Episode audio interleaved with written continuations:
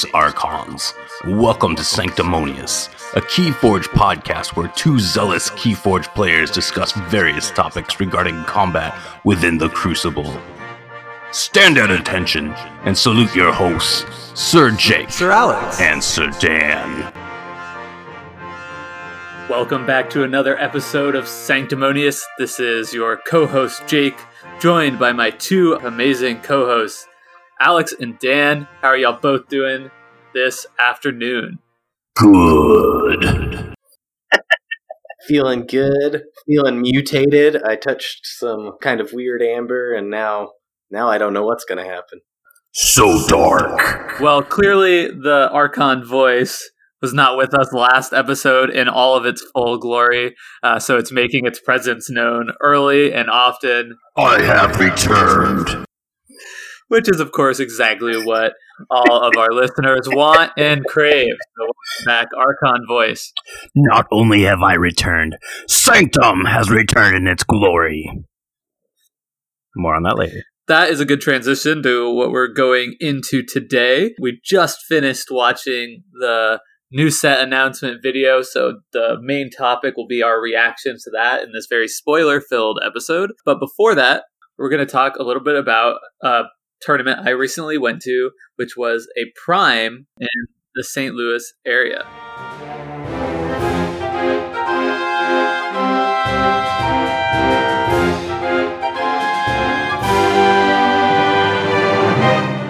What kind of format was it, Jake? Yeah, so it was a uh, sealed. You open three decks and pick one, and I've sort of got what I'd always always hoped for in these, which is one clearly strong deck and two clearly less strong decks. So for the first time ever uh, in a, in one of these events, I wasn't like stressing down to the last possible second trying to make like a very nuanced choice between two decks I thought were even. The deck I got was really pretty insane. It was called Zebulon, the something of something something. And and the highlights was it had double tribute exile and double infernus hysteria. Yes. And uh, there there's a Star Alliance along with it that was okay, but maybe not super great. The I guess weakness of the deck was that it had pretty small creature count. I think there were only three or four Saurian creatures, uh, which is a little bit of a challenge against you know people who are going to build up a big board. But the hysteria really came in clutch for keeping that under control uh, throughout the Swiss portion. So we're not going to talk a whole lot about this, but if you guys don't mind, uh, I wanted to share at least a couple quick anecdotes from some of the more interesting games. Oh yeah, please. Okay, so in the first round, I played against Scott Coons, a really cool uh, local player. It was a very close game. Uh, there was one weird moment that happened that I ended my turn, and there was one of Scott's amber that was just like in the middle of the table, kind of like an amber token. And I was like, "What? What's that doing there?" And he's like, "Oh, it's like an amber. It must be supposed to be on my Archon card." And I was like, "Well, maybe it's supposed to be in your pile of Yeah. amber that's not on the Archon card." And then neither of us really knew where it came from. Uh, he seemed he was like very seemed pretty strongly felt that it should be on his Archon card, and I ultimately relented. I was like pretty far up in the game, but it did mean he was able to like forge a key that turn when I had counted nine amber on a tribute turn. So I was like, Yeah, I'm good. I took him off check. so that's kind of like weird, but ended up not impacting the result of the game. Uh, so Scott, if you're listening to this, and I was a dick in that situation, I just wanted to apologize. I don't know. Uh, we probably should have just called over a judge to resolve it, but it ended up being okay. So I think we were still friends afterwards. Good. Good. Good. Good. Yeah, that was pretty much the only weird interaction I had the whole day. All, everything else was smooth sailing. In in round two, this was probably my favorite game of the whole tournament. So my opponent played Quixxle Stone on his very first turn of the game, and so you know, just instantly it just reeval. You know, you have to reevaluate everything that you're gonna do, and I kind of panicked for a second, thinking like, "Uh oh, like is his game plan literally just gonna be to like discard all his creatures and play Amber? Because I don't know if I can beat that."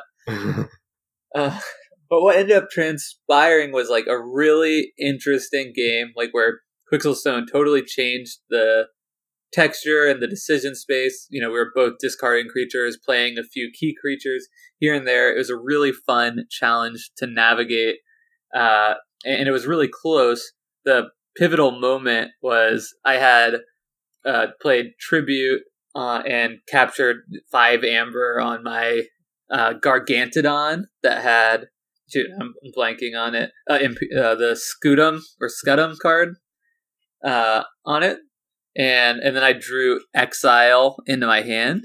So I know Hysteria is coming up in my deck at some point. So I had to like evaluate like whether it makes sense to exile that, like hold exile. Do I discard it? Like what do I do? And I ultimately decided to take the line of holding on to exile in my hand until Hysteria came up. And when it did, so I exiled my creature, and he based my opponent, uh, who was not on Saurian, had basically one turn to get out of that situation. Um, but it was, you know, it's sealed, so he doesn't necessarily know I have hysteria coming up, but, you know, he could have probably inferred that based on like me exiling the creature that has the Imperial Scutum on it. And he thought in the tank for a really long time. He had a couple of ways. Like he could have just called uh, Saurian to attack into something to get rid of the creature, or I think there might have been another another way or two where he could have you know avoided that chain of events. But he ultimately didn't predict that I would have the Hysteria in hand, and I was able to play it and get all that sweet, sweet, glorious amber back. That was like just enough to propel me to the victory. Feels feels really good it felt really good and it was it was one of those fun moments where you know like I know I have this like master plan and and I was playing towards it and it got to come to fruition but like that turn where I just have to wait and like you know you're just sitting there and you're just like actively oh, yeah. trying to look innocent yeah I'm not doing anything right like am I supposed to be like looking at my hand do I just like set my hand down uh you know just like don't want to make eye contact with my opponent. you could start the trend of uh, Keyforge players wearing dark sunglasses. Right, that's what I should have done. I'll only I'll just bring them in my pocket and only put them on when I'm up to something. But then it always it always signals you. We know Jake's uh, up to something because he always puts on his sunglasses. it's a fatal flaw, but that'd be also like a hilarious player trait. I might have to pick that up. The not like, so subtle poker face. Engaged poker face. But then, you know, you can meta game it. Yeah. People know I put on the glasses. so anyway, that was really cool and it was like a fun moment. The and then the other kind of interesting moment that came up that I want to talk about was the very next round. So I'm 2 and 0. I mean, my deck is clearly powerful. I feel really good about my chances of making top 8 and I get off to a really quick start and I'm basically just completely dominating the game, two keys to zero. Um, and my opponent plays Snag's Mirror.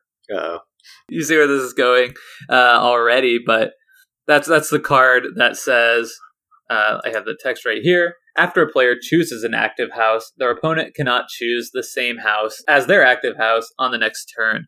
So I look down at my hand, and I have I have three discards and three Saurian cards, and my opponent has like three Dis creatures on the board. So I think I'm being quite clever to call Dis so that he won't be able to use his board, and I'll you know hopefully play the next cards next time. So I play the Dis hand. My opponent plays like five Saurian creatures. I draw my next three cards, all Saurian. I never play another card for the rest of the game. Yeah. That's brutal. It's just like it was just so fast, and and it also made me feel really dumb because if I had, I, I think I just got so comfortable in the game that I didn't take time to fully process, uh, you know, how quickly things could change.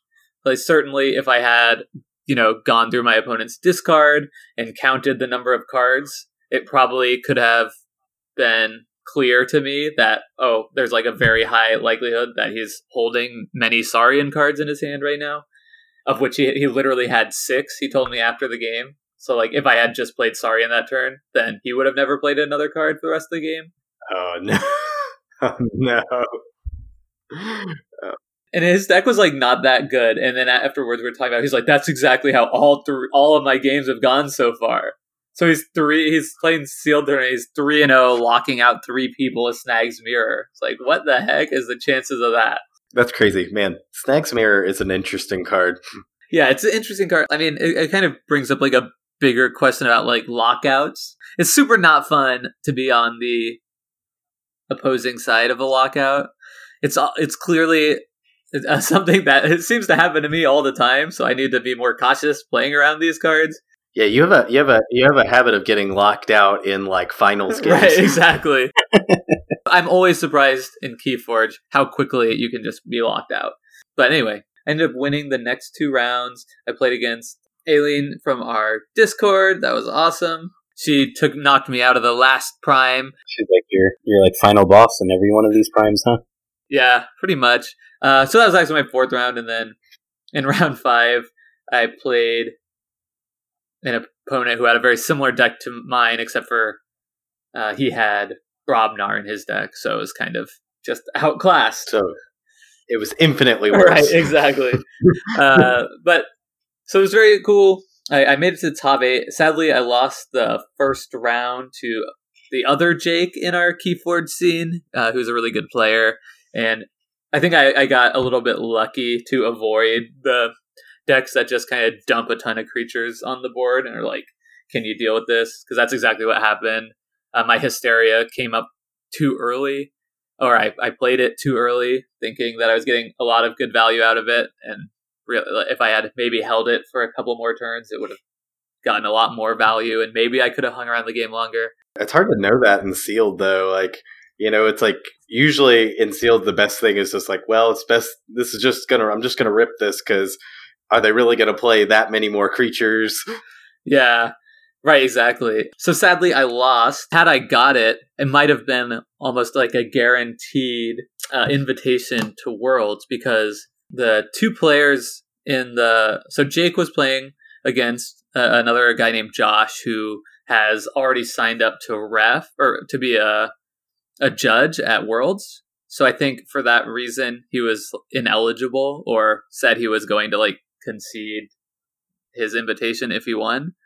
And then the other two people were John Claude, who's number like 16 on the leaderboard, and then another guy, Andy Newman, who's like 40 something on the leaderboard. So almost certainly neither of them are going to get knocked out. So I think that my opponent, although he didn't win the event, uh, the the Jake who knocked me out, I think he will end up getting the uh, invitation after it's passed down. So it's just interesting, uh, and also kind of shows the power level of the people in attendance. Missed it by that much, Jake. I know, I know. Now, now, how will you ever go to Worlds? Yeah, I think there's a very good chance that I'll be competing. I don't, I don't know if it's like 150% solidified, so I, I better not announce it here yet, at least without talking to my potential teammates first. Um, but I'm, I'm certainly planning to be there as of now. So anyway, that was my Primes event. Thank you for indulging me. It was a lot of fun. And it was also the first time I had played uh, in real life Keyforge since the last Prime event, which went much worse for me. Uh, so it's good to kind of get back on that horse, and, and I had a great time playing against a ton of fun opponents. Sanctimonious, the podcast where the podcasters only play in primes. it's kind of true. No. oh, it's very true for me. That's my last two. Well, the sealed, all the sealed releases for Worlds Collides. I hit those, but that was because they were on the same weekend as the uh, those the primes. But yeah, congratulations! We all three have the sweet Grim Reaper mats that will never get used because our Sanctimonious mats are so much cooler. On Ink Gaming, get yours today.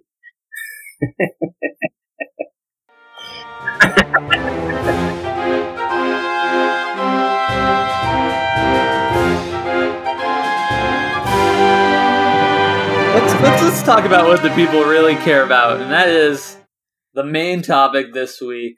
What are we talking about? Mass mutation. Bum, bum, bum. Yeah, that thing. That thing that's coming out in May, end of May. No specific date, but end of May, not in time for Worlds. Is that what they said? Yeah, in classic Keyforge fashion, there is no exact date of anything. And you didn't try to line it up in you know time for like the Worlds event where people could play with it at Worlds when you have like maybe a thousand people in attendance. That's probably that's probably for the best though, honestly, because it's always hard when a ma- like you have a major event and then a new set releases, right? Like nobody has time to know anything about it. So I don't. I mean, if I were playing Worlds, I wouldn't necessarily be upset that I couldn't play Mass Mutation. I mean, they could have it not be a part of the format, but still have it there. They could do side events still. You just, I think their rulings are just you can't have it at the premium level, but a side event wouldn't be considered that, right? Yeah, well, premium Archon events. So sealed events you can do within the 11 day window since that puts everybody in the same footing. But it's just Archon. Now that would that would be really cool. Is if that Wor- Worlds was like the first place you could play a sealed event of mass mutation. I feel like that's gonna happen. I'll go down a record with saying like I bet we'll be able to play sealed mass mutation at Worlds. AKA FFG, listen to this. Make some sealed events Yeah, and watch fire like 300 people. Make me and Dan cry because we can't be there. Uh, well, you can be there in virtually via the streams that FFG will hopefully really put a lot of effort into making fantastic. now, if you're listening to anything in the podcast, listen to that. Okay, so let's let's talk about what we just learned. So we all this we're recording this just a couple hours after the FFG live stream where they officially announced mass mutation and we got some pretty juicy little bits of insight. Why don't we talk first about the houses that'll be present in this new set? Sanctum is back. Brobnar is gone. Thank goodness. You know, we don't miss you, Brobnar, already. You briefly shined during AOA where you actually had like the Juggernaut combo and it was really Yeah. fun. I mean, Brobnar was good in CotA. I'll say that. Yeah, I mean, it was okay. And it was just, I mean, um, we, our beautiful chart and stat makers in the Discord, released a chart of power level 4 decks, and Brobnar is like 18% of all power 4 World Collides deck, and it's like at least 20% below any other house. Like Shadows and Untamed are also vying for those bottom spots. Yeah. Worlds Collide with, uh, I think it was Saurians, wasn't it, on top? Thematically, like Brobnar, I like, you know, but mechanically they're doing the least interesting things across all sets. yeah, pretty much. No, I agree. I mean, like, I hope they do come back, but I just think they maybe need a little bit of time in the cooker to, to think about, like, okay, well, how can we use these big brawling dudes in a way that is fun to play with and, like, provides a richer texture to the state of Keyforge? Yeah. They definitely they definitely don't have fight effects figured out, like what they want to I don't I, I I keep I keep thinking that they don't know what they want to do with fight. Like I think they're I think that design wise they seem afraid of making fight too strong. I think that they don't like non-conditional big creatures. Yeah, but then you look at a lot of the Yeah. Saurian creatures, and they are pretty powerful, and a lot of them have some nice fight effects as well that are actually like good fight effects. let's just say really quick. I mean, if, if you haven't watched the announcement, the other houses are going to be the same as Worlds Collide. So Star Alliance and Saurian are back. Yeah. And then Dis, Yeah. Untamed, Shadows, uh, Logos, all back. So the only change there is is we're getting the glorious, glorious house Sanctum back in place of Brobnar. So already probably the best set ever. Speaking of time in the cooker, like maybe they did kind of reconfigure what they want Sanctum to do in, in the in the game. We don't have much information on that, but I saw people pointing out that they're supposed to be fightier and smaller creatures, maybe just to distinct make themselves more distinct from what Saurian's doing. That makes sense, especially with uh, um, spoiler alert incoming. We saw one Sanctum card, a mutated Bulwark, who is now Bull-Wark, who uh, is still has his power of giving his neighbors two armor. He's still a four two, and in addition, now he's assault two. How sweet Mm. is that? Nice ward, bro. Yeah. Ping. And then Sanctum's also seeming like they're getting, um, well, there's a lot of mutations happening, obviously, in Massive Mutation, and there's a mute, new mutant keyword uh, as a trait for creatures, uh, and I'm assuming artifacts, possibly. Um, and so the Sanctum have a lot of theming around being anti uh, mutation. Um, there was, I don't know if you guys saw this in the article, there was a couple uh, Sanctum cards spoiled. Uh, there's a Sanctum creature, four strength, Ardent Hero with Taunt. Um, Ardent Hero cannot deal damage, cannot be dealt damage by mutant creatures or creatures with power five and higher. Um, and then there's also a Sanctum action, uh, Gizelhart's Wrath. Uh, gains you an amber. Uh, it's action play, destroy each mutant creature. I have a problem with this. Uh, so I guess we should say like this is totally shooting from the hip. We don't know what percentage of the Sanctum cards are going to be relating to this, but it just seems like on its surface, if a big part of Sanctum in this set is to deal with mutants, then they're not going to be particularly well placed to deal with threats from any of the other sets. I don't know. In a game where theoretically, like having the all decks viable against all decks, like having these like position, like you know, very set specific interactions, it just seems like underwhelming to me as a concept. I don't know. What do you guys think about that? Yeah. As far as no, as far as mechanically, how do I feel about it? Um, I actually feel kind of okay with with some hopes, is what I'll say. So if they continue the mutant trait forward, that's kind of fine, right? Like, because uh, there's cards from, you know, like, well, unfortunately, so uh, there's cards that like just target certain houses. I'm thinking about like take that smarty pants or um, uh, what's the what's the sanctum one that targets a dis too? Um, be gone, be gone. Yeah, so I mean, they've kind of toyed around with this idea a little bit before. Um, it's a little bit more specific in this case. Um, at least that taunter guy has the ability to block five strength creature. Like he can't be hit by five strength creatures as well as mutants. Um, so there's they're kind of. It seems like maybe some of them will have like a little bit of duality, but um, yeah, I, am kind of tending to agree with you, Jake. It does feel a little bit Breaking news. I have the list of mutants, thanks to good old Sir Bots a lot here, and all of our Discord goodness. Uh, so there's not many, but there's Dysania as a mutant, Hapsis, Jargogle, Mimic Gel, Neutron Shark, Project ZYX, Replicator, Research Smoko, Rogue Ogre, and Skippy Time Timehog. That's more than I thought. Yeah, that's more than I would have guessed. That's probably about the amount of like cards that target right. specific traits, that's probably about the amount that you would hit with any of those cards. Uh, I mean, Giant's gonna be ridiculous. Like Giant's Bane is Dinosaur Bane is probably one of the Dinosaur, better ones. Yeah, like I, I, think there's ones that'll hit more, but yeah, it does hit stuff from the old set. Um, if you ever want to be on our Discord and do this handy trait search, it's just uh, exclamation point trait and then whatever trait you want, space trait. So that was exclamation point trait space mutant I want to follow up really quick on what Alex was talking about with being able to block like five power and or a mutant or, or whatever it was. I think that is definitely the better way to do these house specific things. I think uh, the Guji Dinosaur Hunter is another great example of that, which does two damage to a creature or six instead if it's a dinosaur or has amber on it. So it's like, mm-hmm. you know, there's ways to like maybe it's rare that it comes up, but at least like it could do something in, in situations without uh, that specific house or creature type being present compared to like where we were at with CotA, where it's just like straight up. Yeah. Yeah. All right. So that's kind of that. How about the only new mechanic that's coming in that's. Well, no, let, yeah, we gotta talk about Rad Penny. How cool is Rad Penny? It's so sweet. So Dark Amber is a thing. People have grabbed grabbed Dark Ambers that mutated some of the cards. That's how these cards have changed. So Bad Penny is gone. Rad Penny is in. Rad Penny, one power, Shadows creature still. Mutant Thief, play steal one amber.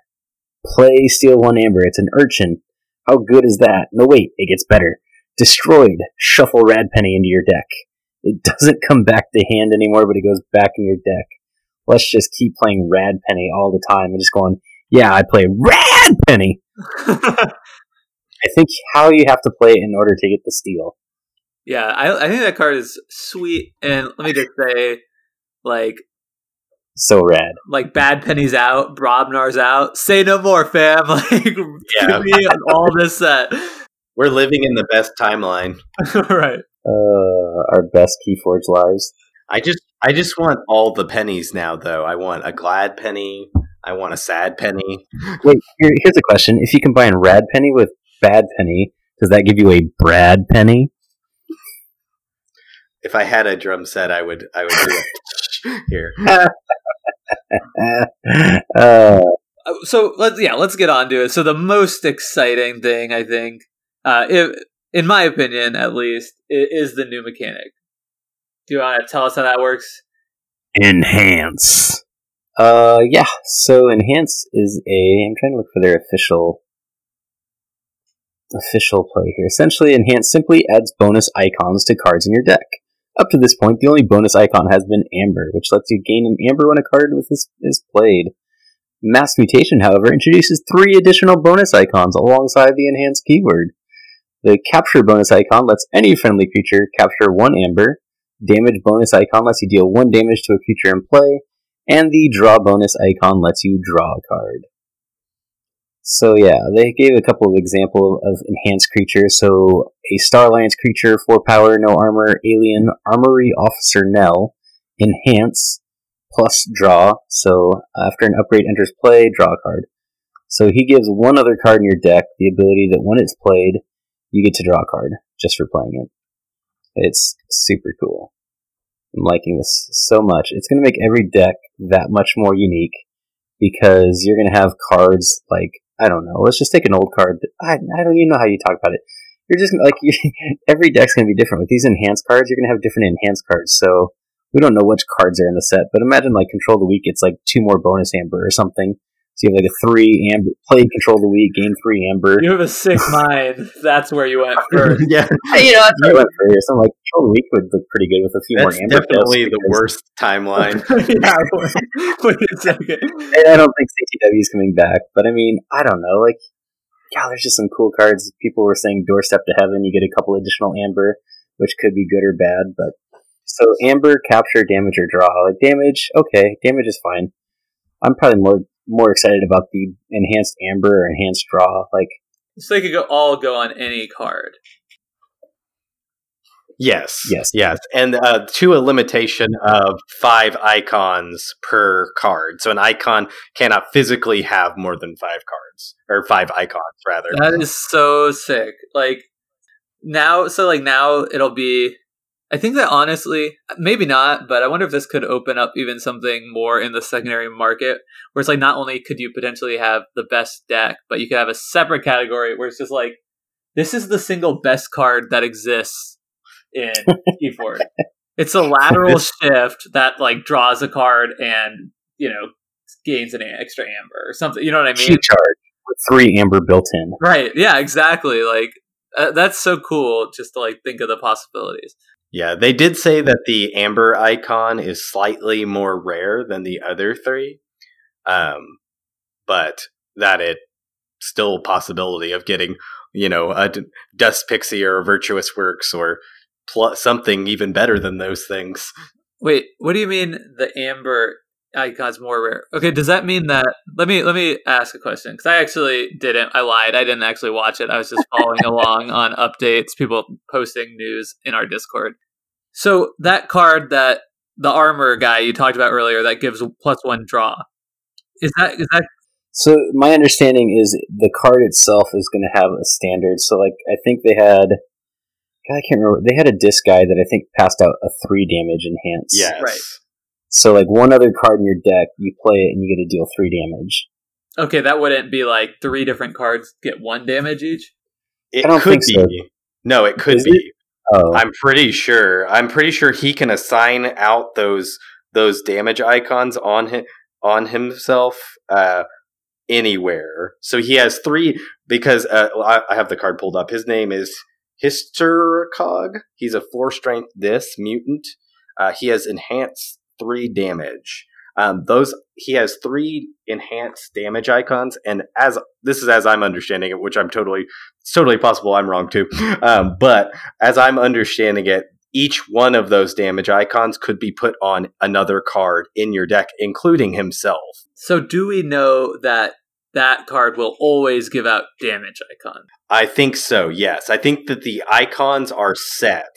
So when they say there's fewer amber, now we're going all the way back. They just mean that Yeah. there's less Yeah, yeah. cards that give out amber pips. Probably. Pro- probably so. Yes, Okay. that's as I understood what the what he was saying. Okay, we can. You know what? And this is all, like I said, shooting from the hip. So we could be wrong on this. We'll, we'll be sure to issue retractions in a future episode. If we're wrong, but I think this is like leaning into the best things about KeyForge.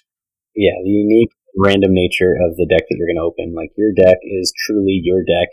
It is like no other. It might have some similarities, but this is even making a wider gap into the just yeah the, permutations, like mutating your own cards within your deck to have different things. Like that's just it's super cool. Oh yeah, I mean, and this is what um, when when we talk about doing procedurally generated cards, I think that this is where they were always going.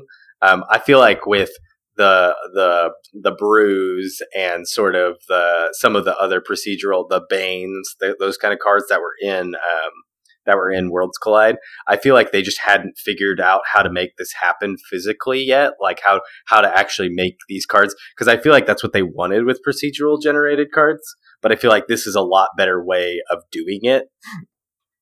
Right. Yeah. It, that I think that was like the test run in Worlds Collide. Right. They didn't want to go overboard, and they're like, okay, that worked. You know, they got data back from it, and now we're seeing the next step. And I think so. It's exciting from that standpoint. Like you know, once again, we're seeing something new and innovative that literally you can't do in any other game. We're we're watching the designers grow and like full, flesh out this space, which is so rich uh, for this kind of creativity and discovery. And I think there's a lot more that they could do, right? I don't think this is Yeah. the limit for what Oh no! procedural generation could mean for, for cards. Key And this is and this is why we. I mean, this is why I play Keyforge. This like this stuff is like, and Brad said this in the stream, and I really appreciated it. It's like there's just design space to explore that no other game can do because of the way that they create decks, because of the process um, that decks are. You know, you know the furnace that they're put through to be created. It just allows a lot of um, just kind of craziness outside the box thinking that has never really been d- done before in a card game, and I just think it's it's really cool. And we also got a new verb from Brad: key forgery. The key forgeryness. I think one thing that this is maybe a hot take, but like I think one thing that makes it so awesome is that it is a physical game. Like if if I obviously we all want the digital implementation of Keyforge. I want it just as bad as anyone else.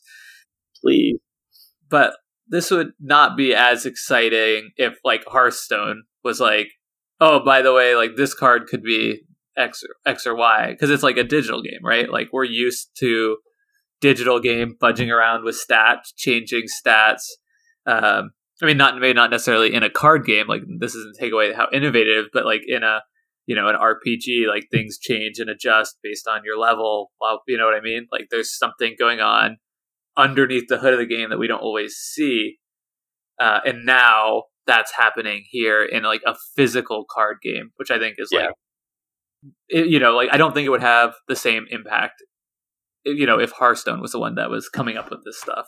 But it's like, no, oh no, I'm gonna have this in person. Like that is pretty special. yeah, I, I agree with you, Jake. I mean, it is cool. It is cool that it's a phys. I mean, that this is being done not in a digital card game because, like you said, it, this wouldn't be in a digital card game. This is something that would be fairly easy to implement, but in a physical product becomes like the, the you know just the just thinking about the mind space of like having to design this is kind of mentally taxing to me to like think about how they put this all together and how it all is happening somewhere in the ethos uh you know decks are being designed by uh skynet I'm uh I'm personally designing a game, a nine card card game for the board game geek competition, like just for fun. Actually doing that, and sitting down to do that gives me so much more I'm just so so much more wowed by this, right? Like I've got like nine cards. like, but if I change that, I have to change this other thing over here, which means I have to change that, and then like my brain just fries. Like that's as far as I can get. And you set this 422 cards. Right, exactly. A 422 cards that could actually be infinite permeations. like, holy cow. Where Brad also said that they typically on uh, Call of Discovery, he had a nice interview there with Ed. Good job, Ed. That was very, very well done. Really enjoyed listening to that. Where, uh, yeah, he said they like design 600 cards and then pare it down to to make the new sets. So they start with like a couple hundred that just don't make it into the set that, you know, probably stay in the tank for maybe a future set. But yeah, crazy. Yeah. So much respect for yeah. the designers. Oh, absolutely. Speaking of designs cards, how about the uh, next kind of announcement? The gigantic creatures. Oh, yeah. So this, they showed off in the stream, they showed off a Saurian creature. It is called Deusillus. Um, it's super silly. It is a ginormous T-Rex.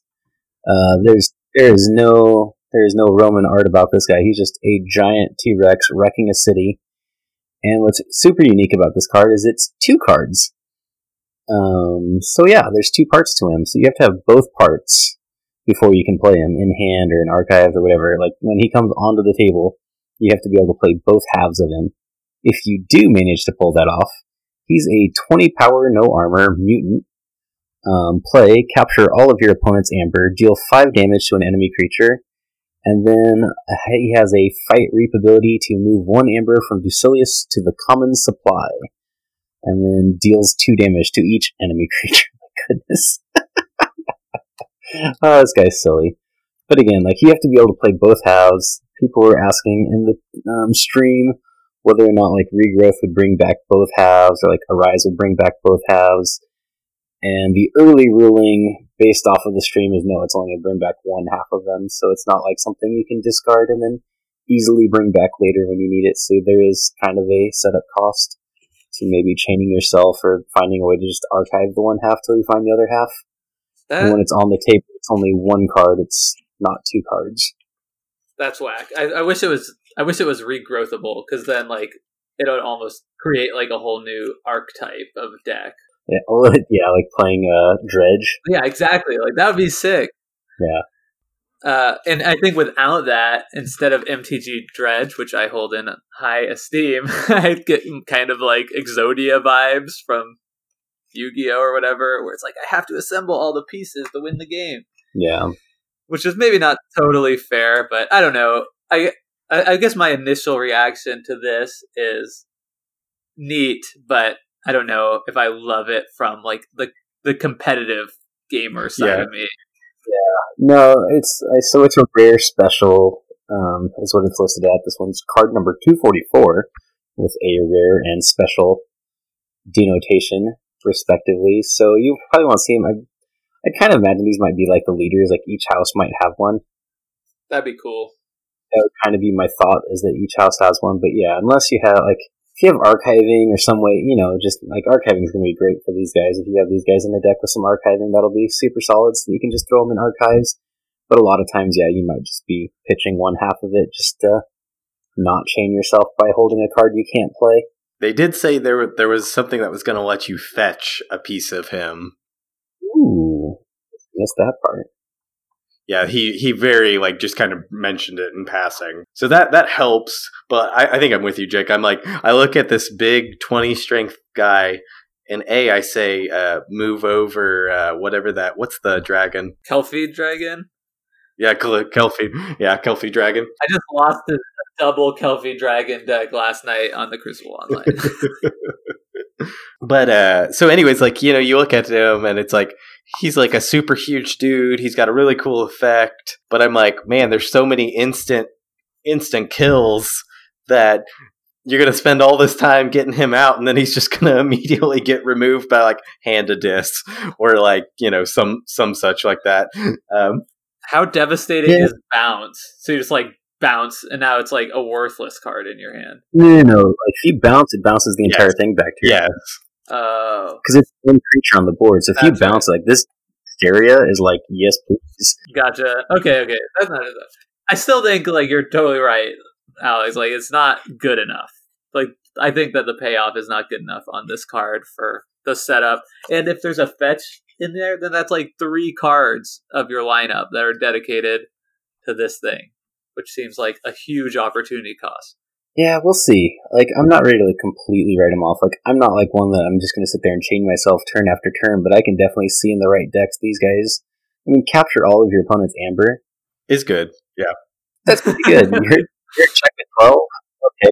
Captured all of it on a 20 power creature that you need to either have, like, you know, a removal spell, a board clear, and this is in House Saurian, so we can probably ward this guy. Is Exile coming back? Yeah, exile him back over to your opponent's side, and then, you know, regrettable meteor him. I mean, Sic Semper hits this guy pretty hard. And it's only a Oh, yeah. five card combo. Jeez. It basically is Exodia at that point. it's Exodia. Uh, but yeah, no, there's, I'm not, you know, like, I, I totally agree. Like, having to assemble two cards to play a card, essentially, is unfortunate. And again, like, yeah, that is taking up two of your deck slots for House Saurian.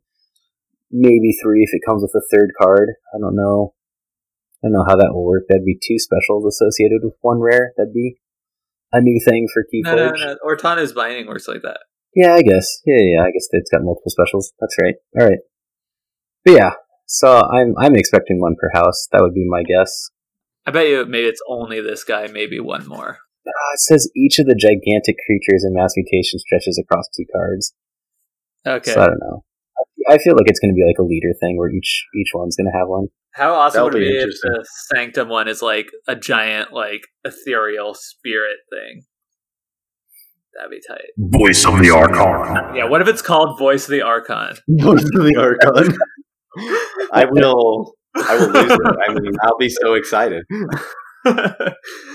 Dan, have you been doing promo stuff with FFG without telling us? I cannot say. He's winking at me.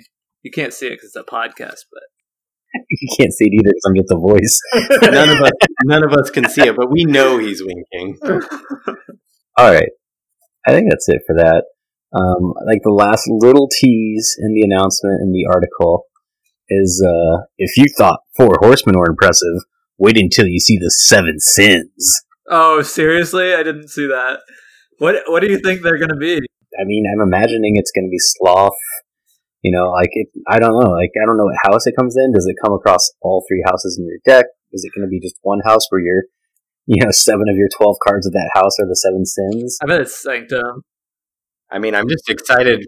I'm excited for the Full Metal Alchemist tie-in that they're doing here. But yeah, so seven sins. I would imagine it would be seven cards, and I just don't know.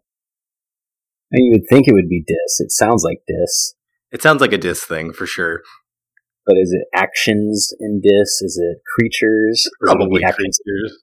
I could see it being Sanctum, like kind of like you know the weird robotic. Like I mean, like I mean, like the the knights, the horsemen of pestilence seems like it would be a discard too, right? I could see him as like some sort of like thing in that universe, Al- almost like the the ring wraiths or some something like that. Yeah, I'm interested to see him. that will be be something. I'm sure we're all poring over. I'm sure I'll never open one. All right, so that's mass mutation. Anybody have anything final they want to really plug for mass mutation? Oh yeah, I do. The boxes look super cool. Like I love the art. Like the bo- Yeah, like they they're do. black. Like it looks different. It's intriguing. They knocked it out of the park. Good job to them on the graphic design front. Oh yeah, look at that. It does look completely different than everything else before. Huh. Artwork. Interesting. Where's the words?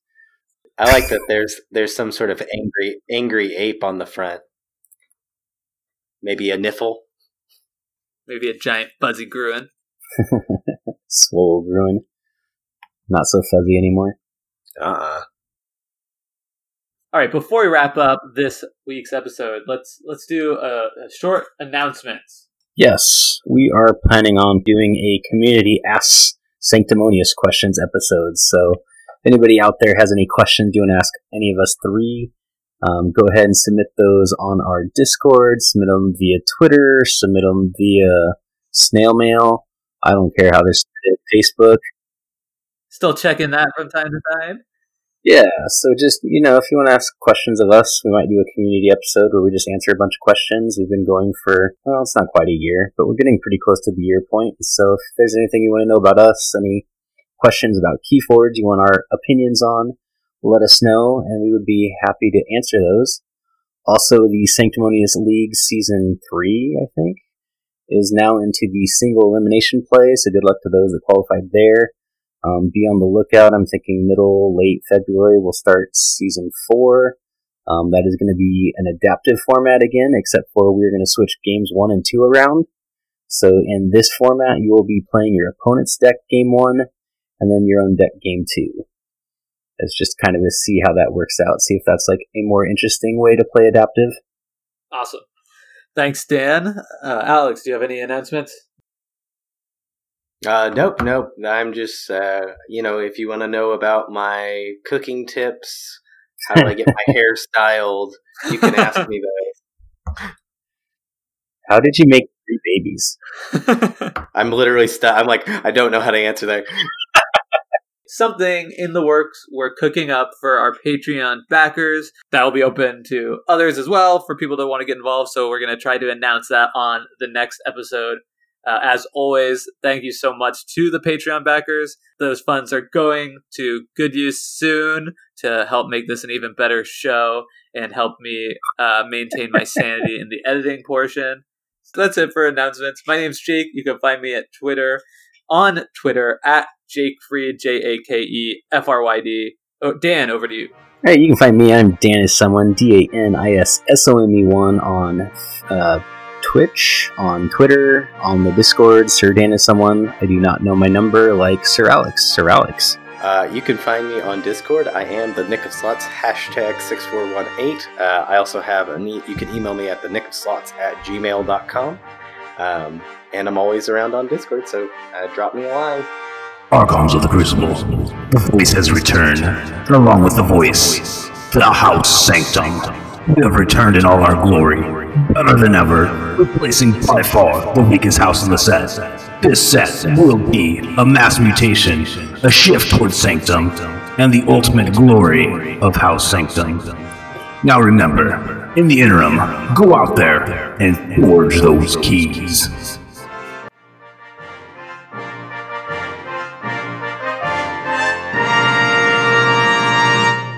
Dang, you went in. Be gone.